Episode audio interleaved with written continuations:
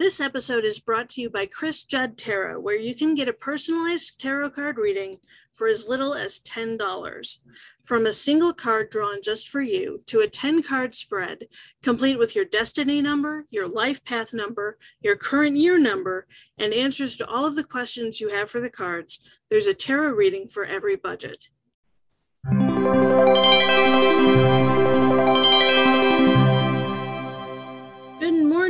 Welcome to another episode of Not Just Another Tarot podcast. My name is Chris. I will be your host forever. Today's card is the Ten of Cups reversed. And the 10 is numerologically a 1 because you add the digits together. 1 plus 0 is 1. And 1 is all about new beginnings. If you've been following along since I started the podcast, you already know all about the one because we had the Ace of Rods just the other day. So, one is all about new friendships, new career paths, new relationships. Everything about one is new. It's about forward motion, action, motivation, momentum, and initiation. And one symbolizes innate leadership qualities, a pioneering spirit, and an independent nature. It's eager to blaze new trails and pave the way for others to follow. One is at the core of all the opportunities life has to offer. It drives us to look at our current circumstances with a close eye and realize we have the power to change them to whatever we want them to be.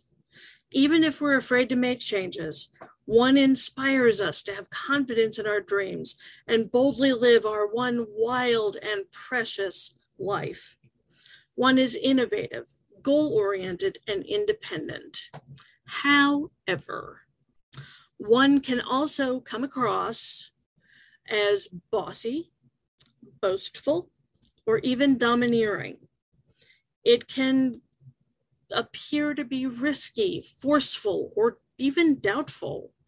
It'll hide every insecurity behind an overinflated sense of self importance, which is bad. You don't want to have an overinflated sense of self importance because then you look like a jackass and you don't want to look like a jackass. It won't show on the outside, but one is terrified of not being enough, not being good enough, smart enough, wise enough, wealthy enough, old enough, young enough, enough enough. One is terrified of not being enough, of coming up short, and of making mistakes one must remember that even though it comes first, it's the very first number, it can also easily become the loneliest number.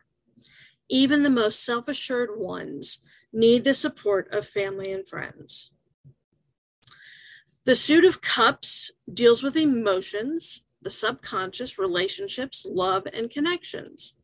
It's associated with water, which is fluid and agile. Water is always in flow, much like me in these podcasts, always moving, always having an impact on its surroundings. Water can be gentle and soft, like the ripples in a pond after you toss in a stone. It can also be powerful enough to erode through rock, enough rock to form the Grand Canyon. Think about that, guys. The Grand fucking Canyon exists because there was water. Think of river rocks. They're smooth and rounded because the water has worn down all the sharp edges. Water symbolizes intuition, healing, cleansing, fluidity, and relationships. Water is receptive and adaptable. Now, I use the Unicorn Tarot deck written by Suzanne Starr and illustrated by Liz Hilton. I love this deck. I love unicorns. I am a unicorn, metaphorically. Otherwise, I would be a talking unicorn, and that would just be weird. Anyway, in this deck, the Ten of Cups depicts a couple on one side of a path watching another woman dance with a unicorn on the other side of the path. Overhead is a rainbow with 10 chalices arcing through it. All three people are wearing blue, representing the subconscious mind, and an introspective nature.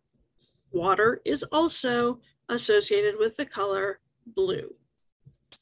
The Ten of Cups reversed indicates that something is not quite right in your life. It also suggests that your ideal life feels very far away. It could be that your job isn't a great fit anymore, or maybe your work life balance is just out of whack. You need to get it back into whack, whatever whack happens to be, aside from thumping somebody upside the head. Things may be unstable financially or in your relationship. Your current approach to life just seems to be designed to make other people happy. So stop that shit. Your life needs to be designed to make you happy and to hell with what those other assholes think. You have the power to change the path you're on. Sit down to do some soul searching to figure out where things are not working right. Follow your heart. I also do an oracle card drawing with my tarot reading every day. I use the Rebel deck, which is the oracle with attitude. Rebel deck messages are quick, dirty, and direct, much like me. And the deck is rebellious, foul mouthed, and raw, also much like me. Today's Oracle card says, Stop fucking whining. No one wants to listen to that shit. Complaining makes you weak. You have the strength to change your world, so do it. Whatever it is that's not quite right in your life, whatever's out of whack, whatever's unstable, whatever has you approaching life to make other people happy, no one wants to listen to that shit. You have the strength to change your world. Let me say that again for emphasis because it's really fucking important. You have the strength to change your world. So do it. I believe in you. See you next time. Thank you.